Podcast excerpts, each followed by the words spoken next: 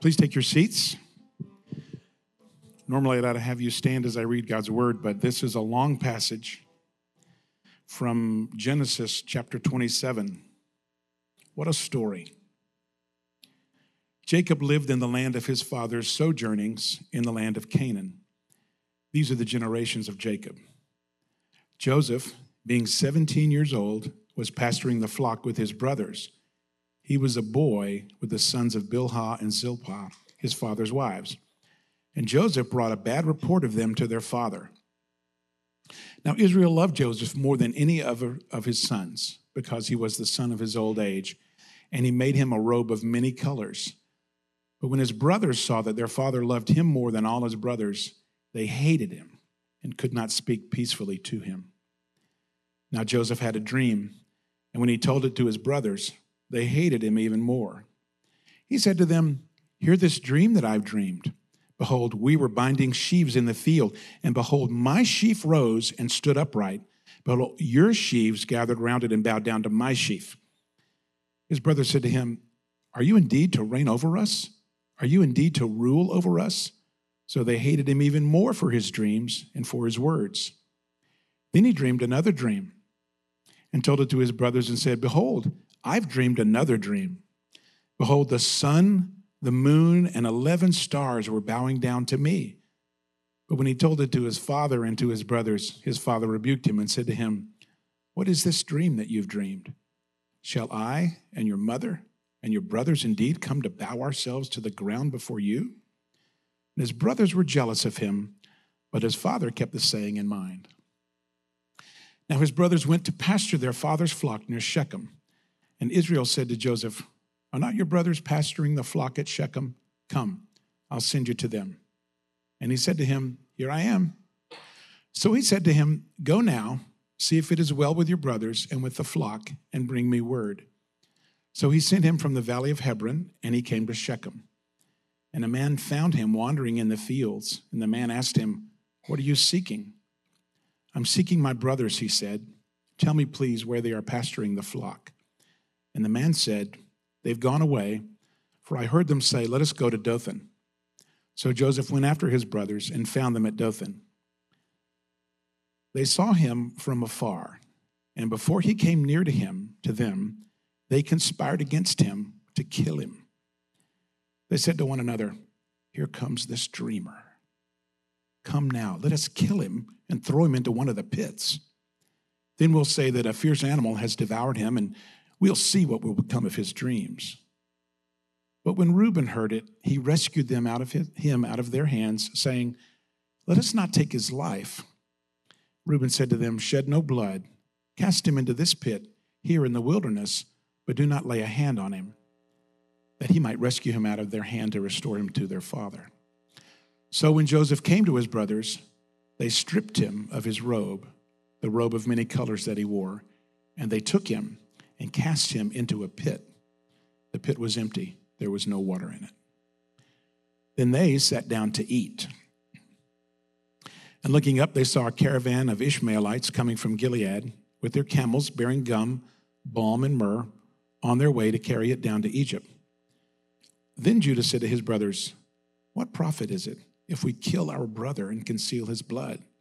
Come, let us sell him to the Ishmaelites, and let not our hands be upon him, for he is our brother, our own flesh. His brothers listened to him.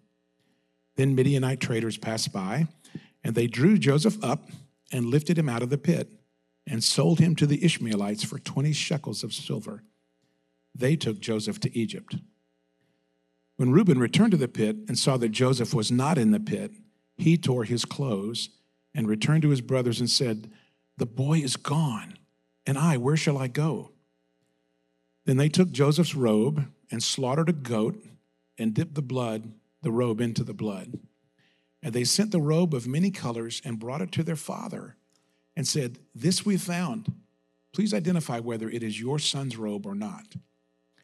And he identified it and said, It is my son's robe. A fierce animal has devoured him. Joseph is without doubt torn to pieces. And Jacob tore his garments and put sackcloth on his loins and mourned for his son many days. All his sons and all his daughters rose up to comfort him, but he refused to be comforted and said, No, I shall go down to Sheol to my son, mourning. Thus his father wept for him. Meanwhile, the Midianites had sold him in Egypt to Potiphar, an officer of Pharaoh, the captain of the guard. Told you it was a wild story. Let's pray. Father, your word, uh, in its truthfulness, uh, tells us a story of a very awful family who did very awful things to one of their brothers. Nevertheless, wonderful things happened because of this story. And we pray today, as Ryan speaks, that you would um, do wonderful things in our hearts because of it. In Jesus' name, amen. Amen. Thank you for that, Joe. Good morning. It's good to be here with you today. If you're new here with us, we have been journeying through the book of Genesis for some time now. Uh, and it's been quite the journey. And, and what we're entering into now is kind of the last phase of what's ha- been happening in the book of Genesis, where we turn uh, to what God does through Joseph's life. Um, and, and I would say this you know, there's, there's one thing we've been reminded of as we've read through the book of Genesis and we've, we've preached through it. Uh, it's this is that there are no illusions of, of people's inherent self righteousness. Uh, uh, in the book of Genesis. There, there's no hiding people's sin, and, and this is a prime example of that. But if there was one person that you would say, you know, it'd be okay for my daughter to date in, in the book of Genesis, it might be Joseph. Like he was, he might be the only one. I don't know. But uh, so we look at his story today, and I don't want to I don't want to idolize him or make him more righteous than he is because he's a sinner as well. But we're going to start this journey through the next 13 chapters of seeing how God uh, brings all things together through this terrible situation uh, in Egypt with Joseph. I have a question for you, though. Um, you know, as we dig in together today, I want to well, I want to give you a picture first, then I got a question for you. Um, and th- this may be a metaphor for your own life, but on, on May 13th, 2009, uh, you might not know what you were doing, but I can remember very well what I was doing. I did one of the scariest things I've ever done before in my life. I went skydiving. I went skydiving with two buddies of mine, and uh, I even knew that Megan was pregnant with our firstborn child, and I still got in that rickety aircraft and went up in the sky. And uh, you know, before we got before we got up in the air, I was the most confident guy you'd ever meet. In fact, I talked two buddies into going with me. But as soon as I was asked to sign a waiver to void my life insurance, uh, and then uh, my, my instructor was uh, I watched him pack the chute, and I was like, man, this does, seems like there's got to be more to it than this. And then we get 12,000 feet up in the air. I was like panicking, but that door flew open, and I, it was like, oh my goodness, what are we to do? And uh, and I lost all sense of the training that they had given us over the, the, the, the prior hours there. There's a video to prove that on YouTube somewhere. But I jumped out of the plane and I experienced the most terrifying 45 seconds of my life as the ground seemed to fly at my face with breakneck speed. And uh, I, I, literally couldn't remember how they told me to keep my feet, you know, what to do with. The, I couldn't remember how to open the chute. I couldn't remember any of these things. And all of a sudden, I experienced what felt like an emergency brake being pulled from heaven the chute opened. And it was amazing. I was like, yeah, this is great. Because you're like, you know, a couple thousand feet in the air, you're getting to watch everything.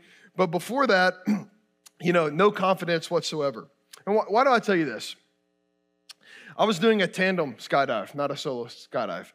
Um, so all the fear, all the anxiety, all the adrenaline was being governed by someone who had much more experience than I did jumping out of airplanes. This guy had jumped out of a plane you know, 10,000 times. And the story of Joseph to me, when I read it, it reminds me somewhat of a free fall in the middle of the sky that doesn't seem to end.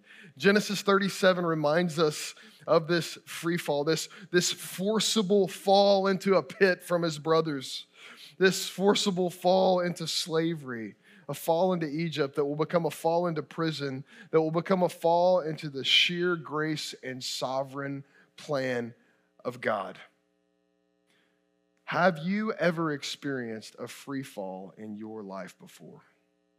Use that image of someone skydiving, falling through the air where it seems like there's no end in sight. Have you ever experienced a season in your life that just feels like a sheer free fall through the clouds. You know, some of us, and I know as I look out, some of us have experienced that. Uh, you've, you've, you've walked through that season. Some of us are in that season right now, and yet others of us, it might not be too far around the corner for us. The world and its ways are all set up to help us avoid the free fall of circumstantial crisis in our life. But I'll, I'll just propose this to you. I, I don't think there's ultimately any way around avoiding it altogether because God loves us too much to, to let us live like we can save ourselves. Here's our big idea for today as we journey through Genesis 37 together. It's this our future, or as Cameron said last week, our future. If you were here, you'd get it. But anyway, our future is defined by the unstoppable hand of a sovereign God who is pleased to use all of life to finish his work in us. And here's what I mean by that that this free fall of suffering that we will inevitably experience in this life is governed by the loving and wise hand of your heavenly Father. I'm reminded of a sermon that Charles Spurgeon, the old Baptist preacher, um, preached once, and I'll, just quote it for you real quick. He says this Perhaps at this very moment, down in some cabin or amidst the, the noise and the tumult and the raging of the ocean, when many are alarmed, that there are Christians with calm faces, patiently waiting their Father's will, whether it shall be to reach some port of heaven or to be spared to come again to the land into the midst of life's trials and struggles once more. They feel that they are well cared for. They know that the storm has a bit in its mouth and that God holds it in and that nothing can hurt them Nothing can happen to them but what God permits.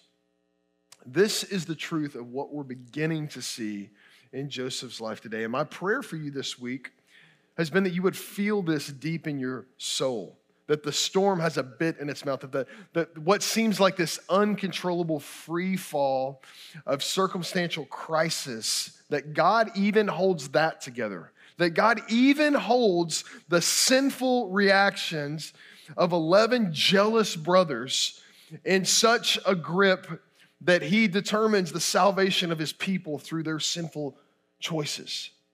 In Joseph's life, we see two realities that seem like they are impossible to be held in tension together.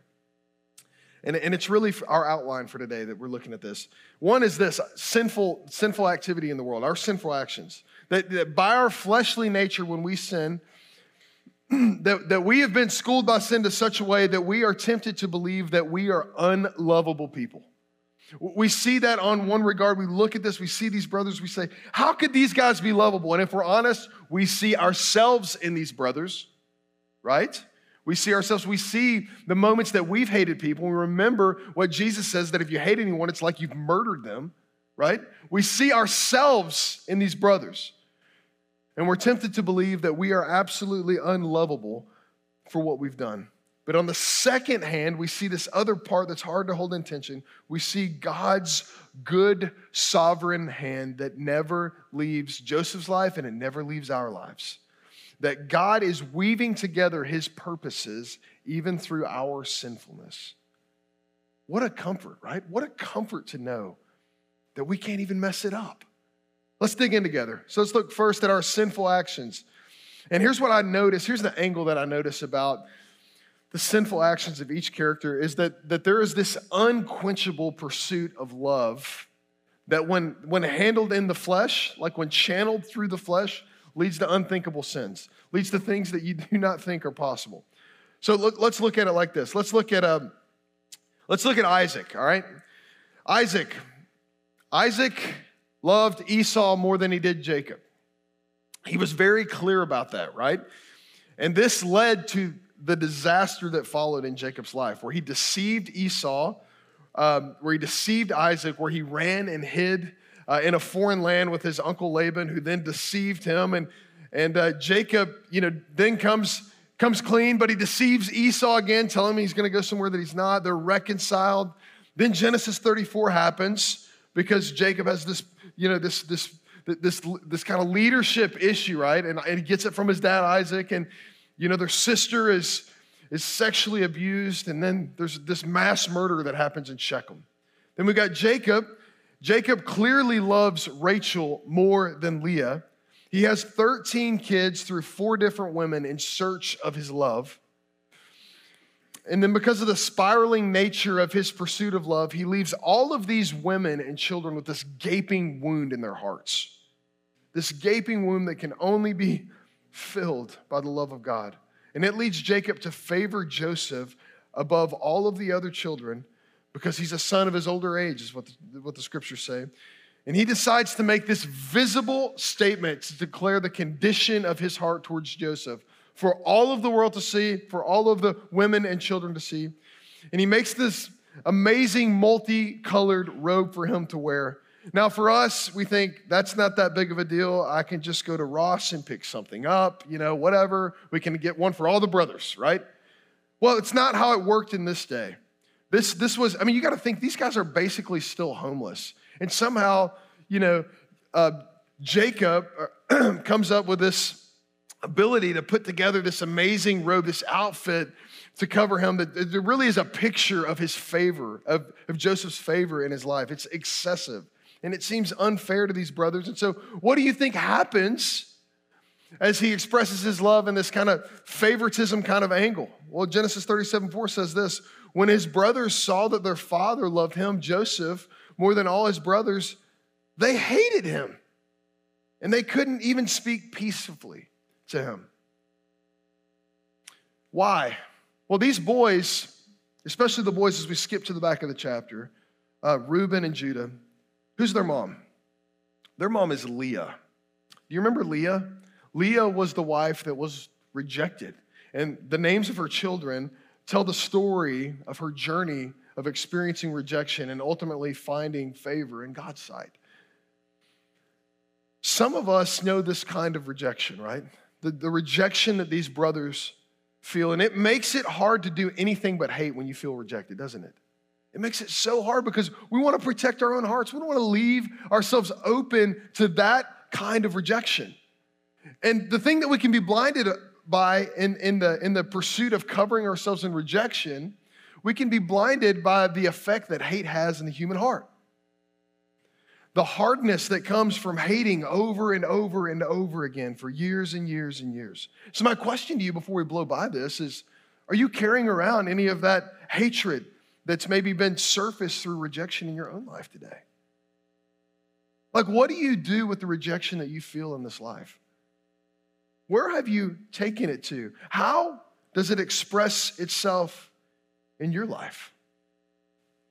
Because if you've felt rejection, and you think that it's not expressing itself through your heart and your life, you're probably being deceived. You're probably blinded by that. Because the only way that we can deal with rejection is for Jesus, the rejected Son of God, to give us grace in the midst of that feeling of rejection. So just, just ask yourself that question what have I done with the rejection that I feel in my life? And how has hatred surfaced, maybe as uh, in light of that? So, so here's what we also see from, from Joseph, okay? So out of, uh, you know, he seems like a pretty good dude, but he's got some blind spots, right? The first thing he does is he he pulls the ultimate little brother move. He tattles on his older brothers, right? You see that? Some of you have, are little brothers. You know what that's like. You've done that before. But he comes back in from the field and he says something about what his brothers have been doing as they have been shepherding the flock. And he, in the, the, the way that the, the, the, language goes is that he, he paints them in a bad light and he may have even told a lie. We don't know. That's not clear. Uh, but what we do know is that he has a low uh, emotional intelligence, a low EQ, right? Uh, he, doesn't, he doesn't quite have the street smarts or the, the tact that, that, that maybe someone that might be more spiritually mature would have.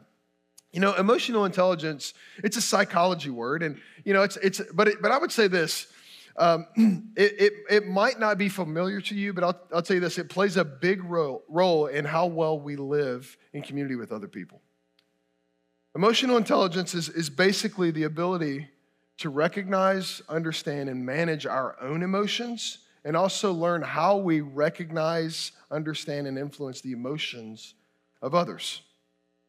You've, you've heard the phrase it's not what you said, it's how you said it, right? That's an emotional intelligence thing right there, right?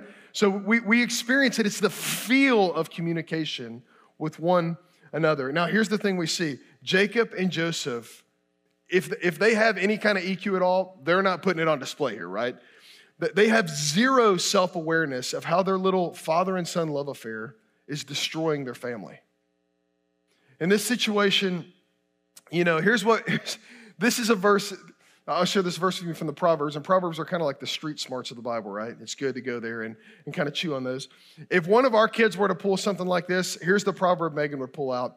Uh, if if uh, Joseph was at our, our dinner table, Proverbs 19:11, good sense makes one slow to anger, and it is his glory to overlook an offense. Hey, Joseph, you think is that something you can maybe overlook, right? Is that, is that something you have to come and tell, you know, your dad to paint your brothers in a bad light? But his lack of concern for his brothers continues to drive this wedge that will eventually lead to his dark night of the soul, right? This his worst day. And, and then you've got the dreams, right?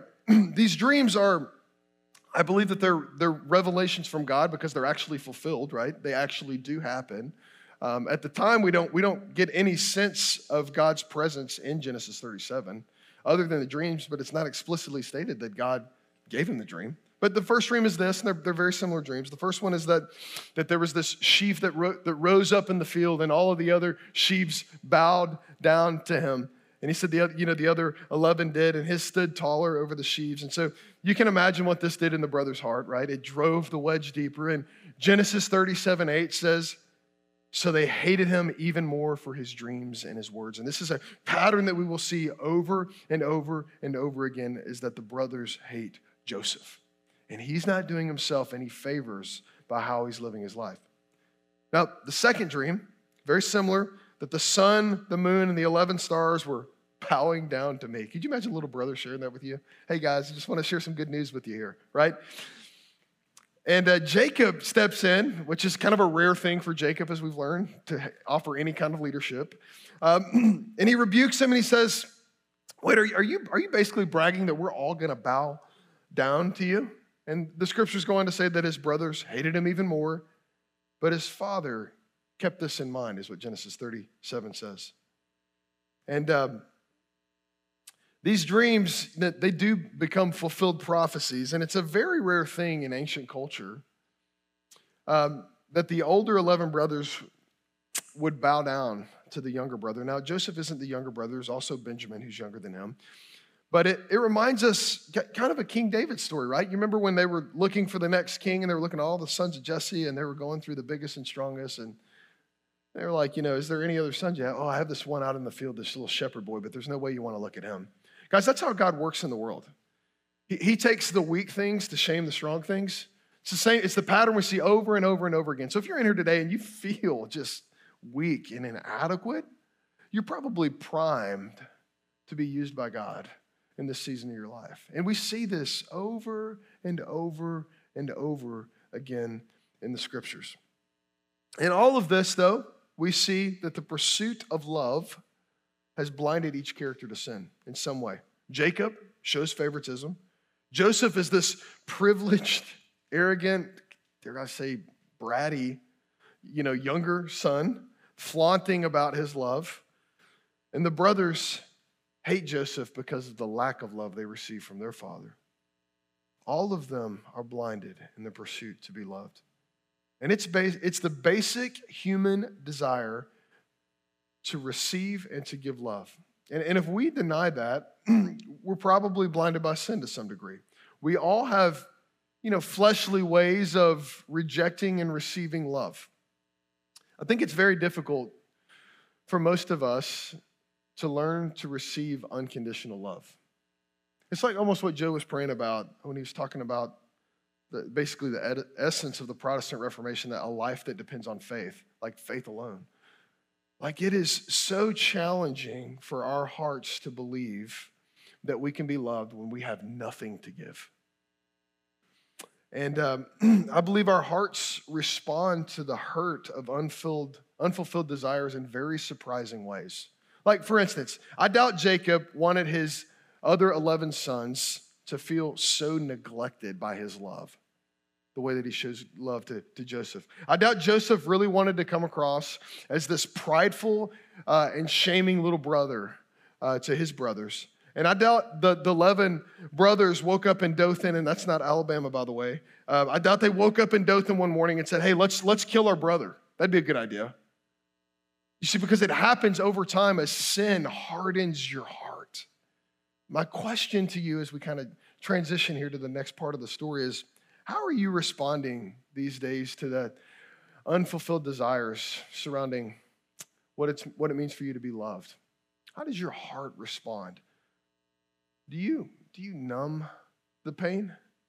Or do you make yourself so incredibly busy and just distract the pain away, that distract that gaping hole in your own heart? Or even worse, do you live in the lie that you can never receive the love and acceptance that God made you for? What would it look like for you to trust this week? To be honest with God about the pain that you feel, the rejection that you feel, the hurt that you feel, the hatred that you feel? And to trust that on one hand, that you were actually made to be loved, that you are a lovable person. To trust that and believe that and state that, but on the other hand, so much of your experience is that you don't feel that love. That is the place where the gospel can be applied richly to an honest heart. What would it look like for you to be honest with the Lord about that and to let Him into that place of the pain in your heart? Because only the sovereign hand of our Heavenly Father can reconcile those two realities inside of us the deep pain and the deep longing that we have. Let's, let's keep looking at how this story continues to unfold. Let's look at God's sovereign hand and how he weaves his sovereign plan together through the failures and suffering of these characters in very mysterious ways. Think about this. You know, our story as a people began long before we graced the face of this earth. It's easy to forget that in our kind of instant society today.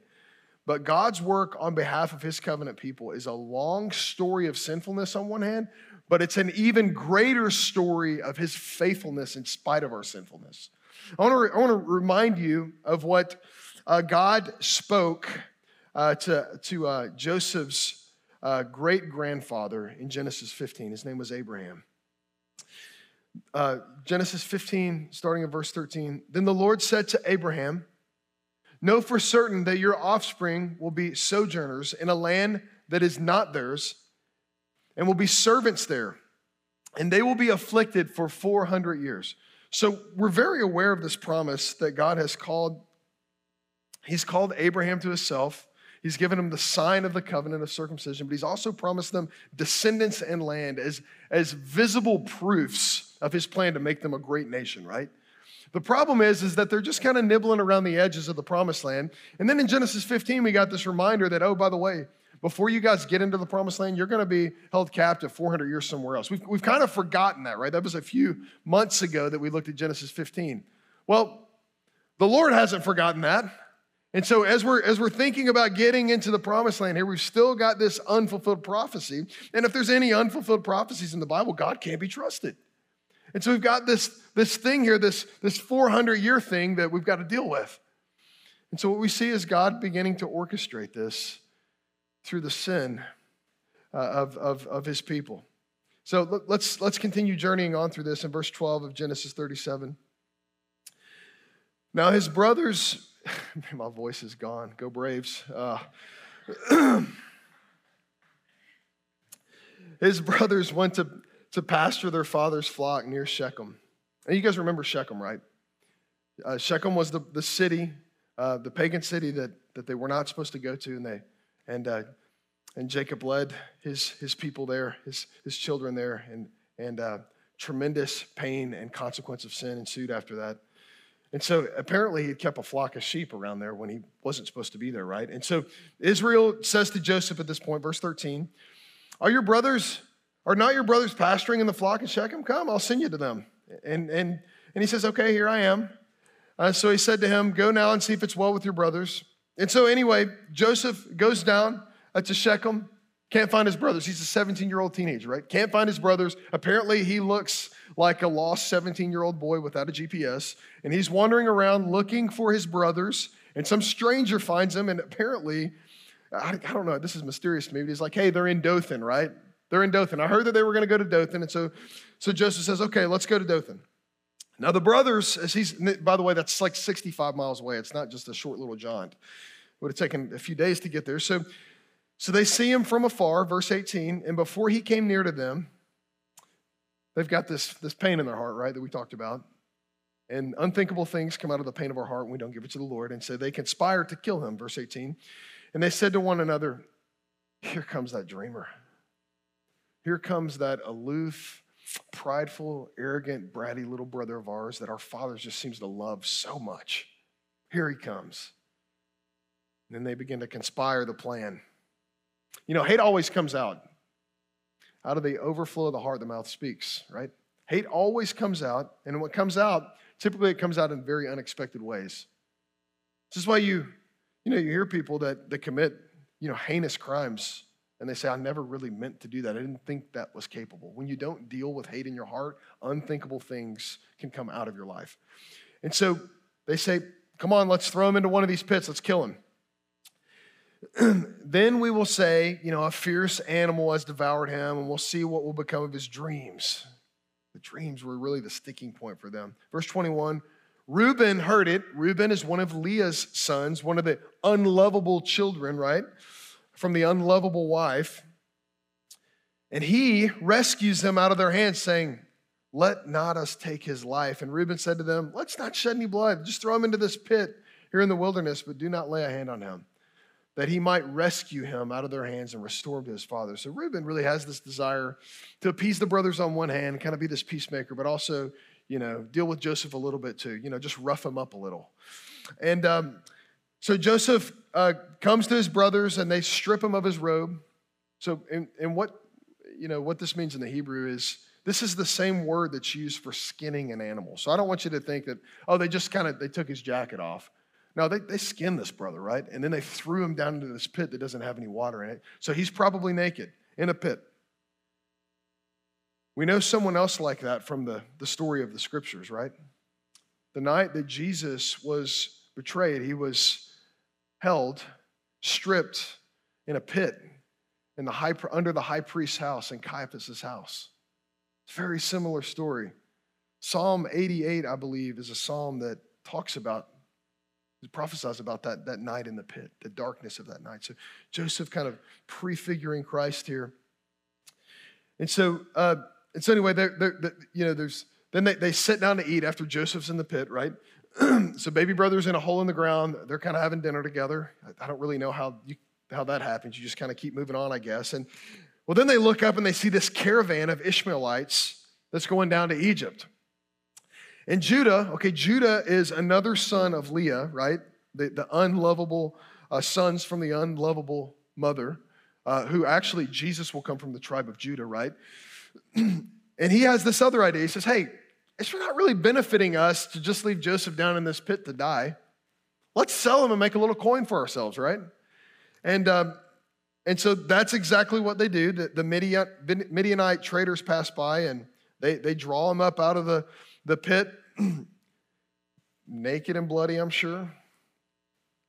And they, they sell him for 20 shekels of silver. Remember what Judas did to Jesus? I think he sold him for 30 shekels, didn't he? 30 pieces of silver. It's a similar, similar story of the rejection and pain. And uh, Reuben comes back and he returns to the pit. Apparently, he was unaware of what was happening. And he saw that Joseph was not in the pit, and he tore his clothes. And he returned to his brothers and he said, Guys, what have you done, right? And then they begin to put the rest of their deceptive plan together for their deceptive father.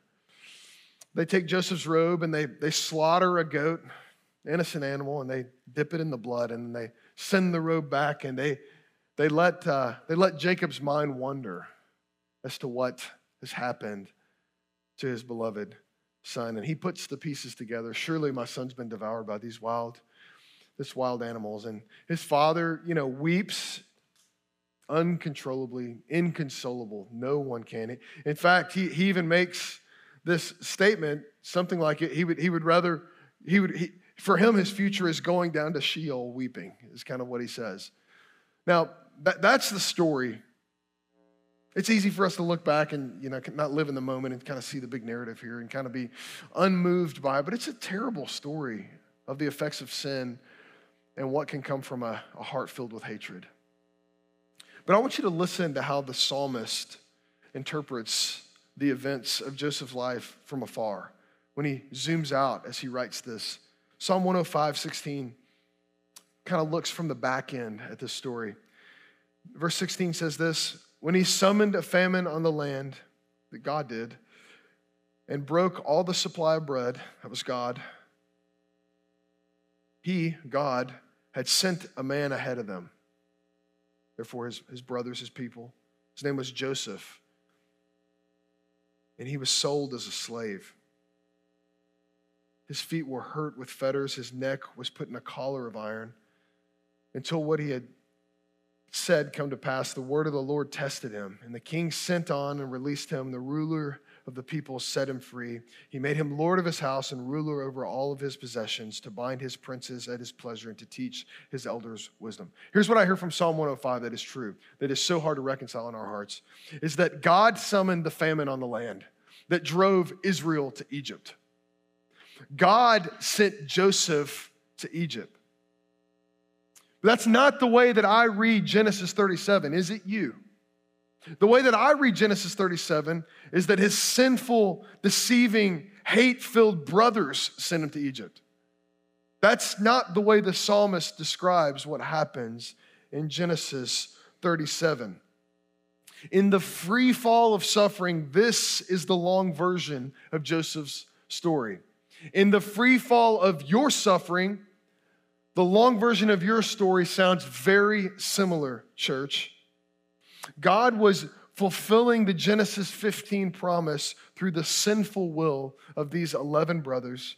And it makes me wonder what God is up to in the unbearable times of suffering that we all face.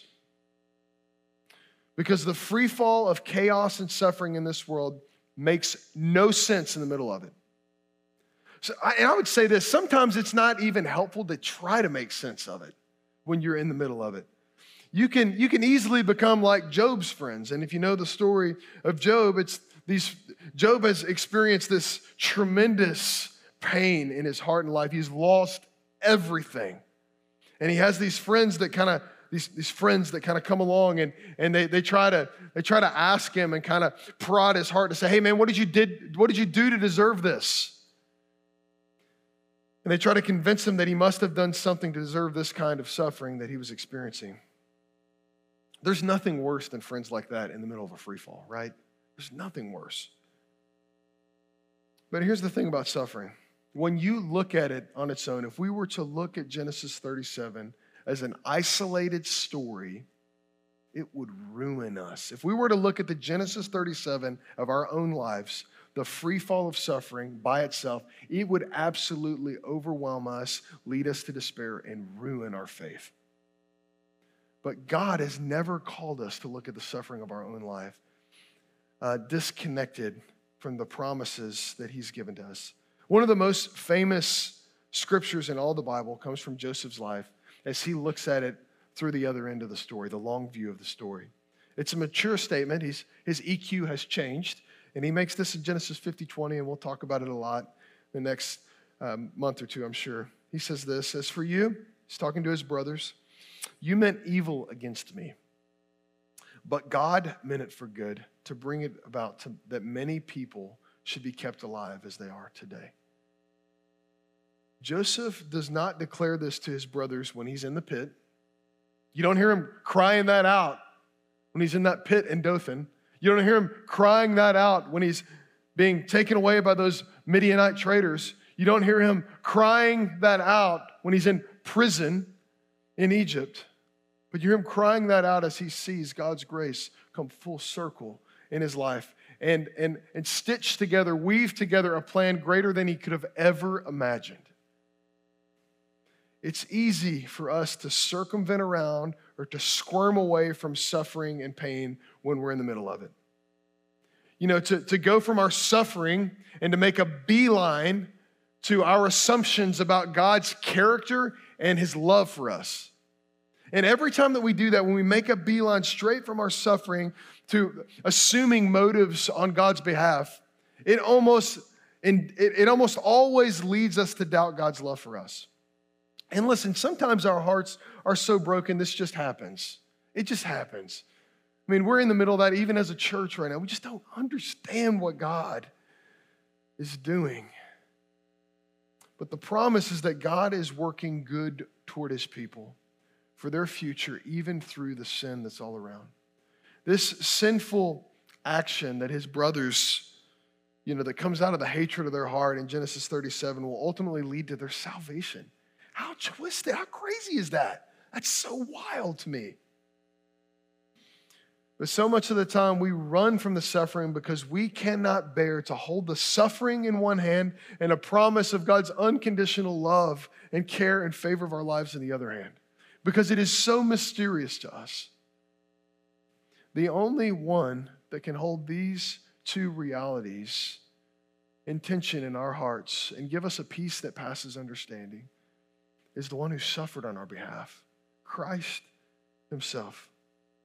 So, how can we, as we kind of land the plane here, learn to trust the Father's sovereign hand when we're in the middle of suffering? Just consider this for a moment.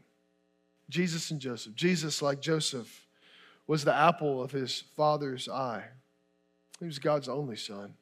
Jesus, like Joseph, was rejected and sold out by his brothers. Jesus, like Joseph, was thrown into a pit, into the pit of hell, and all seemed to be lost. Jesus, like Joseph, returned in glory through overcoming the ultimate grave.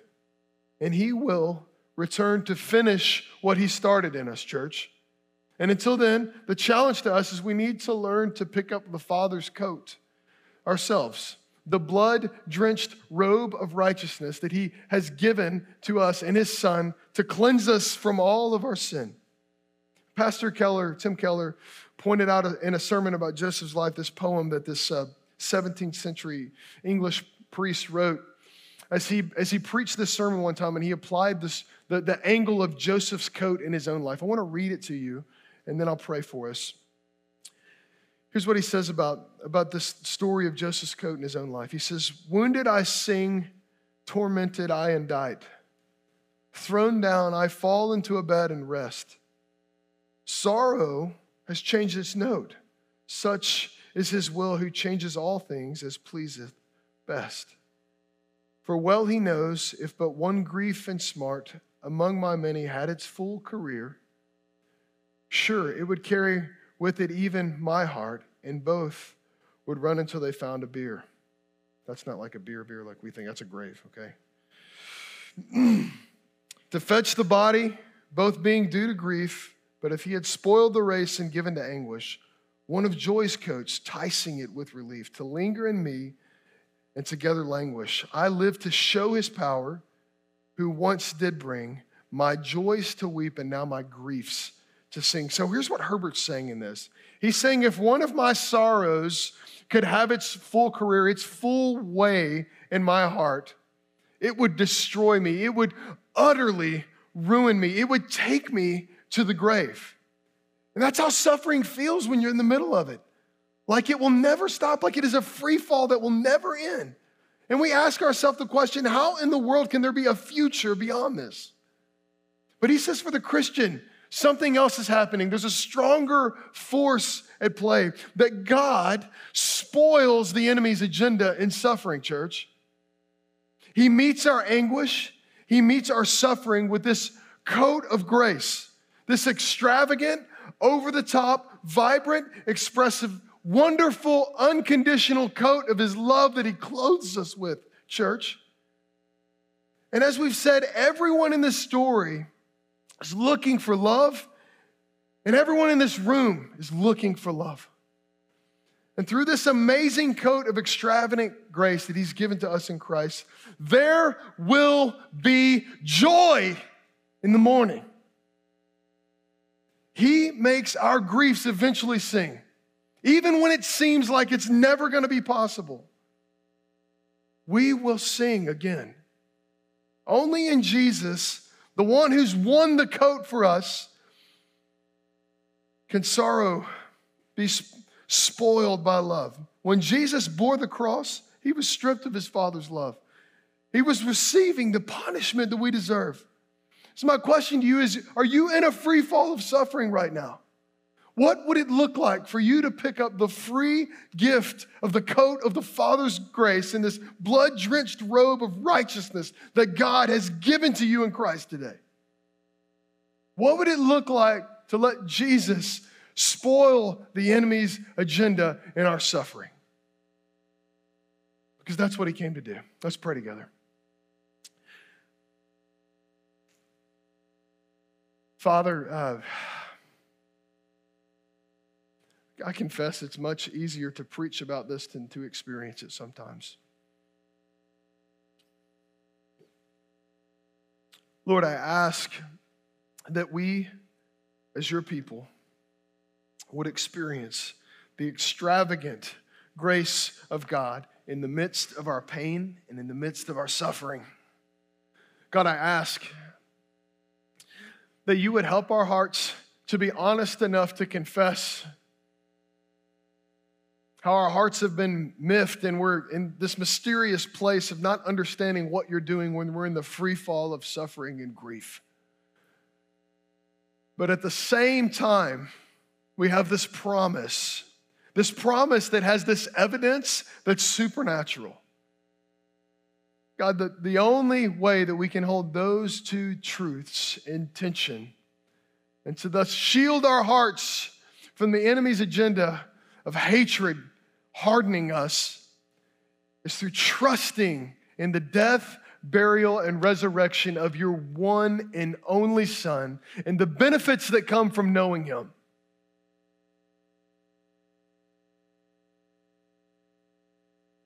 Father, there may be weeping in the night, but there is joy in the morning. And Father, we long for the morning when our theology matches our reality. So, God, would you give us a glimpse of that even this morning? We pray that in Christ's name. Amen. Hey, Pastor Ryan here. We're so glad that you've tuned in with us and watched one of our online sermons. Our vision as a church is to live as the family of God, together proclaiming and demonstrating the gospel of grace to one another in our city. If you don't have a church home or you're looking for a church, we'd invite you to attend one of our in person worship gatherings so you can experience all that God has for us as a community of believers on mission.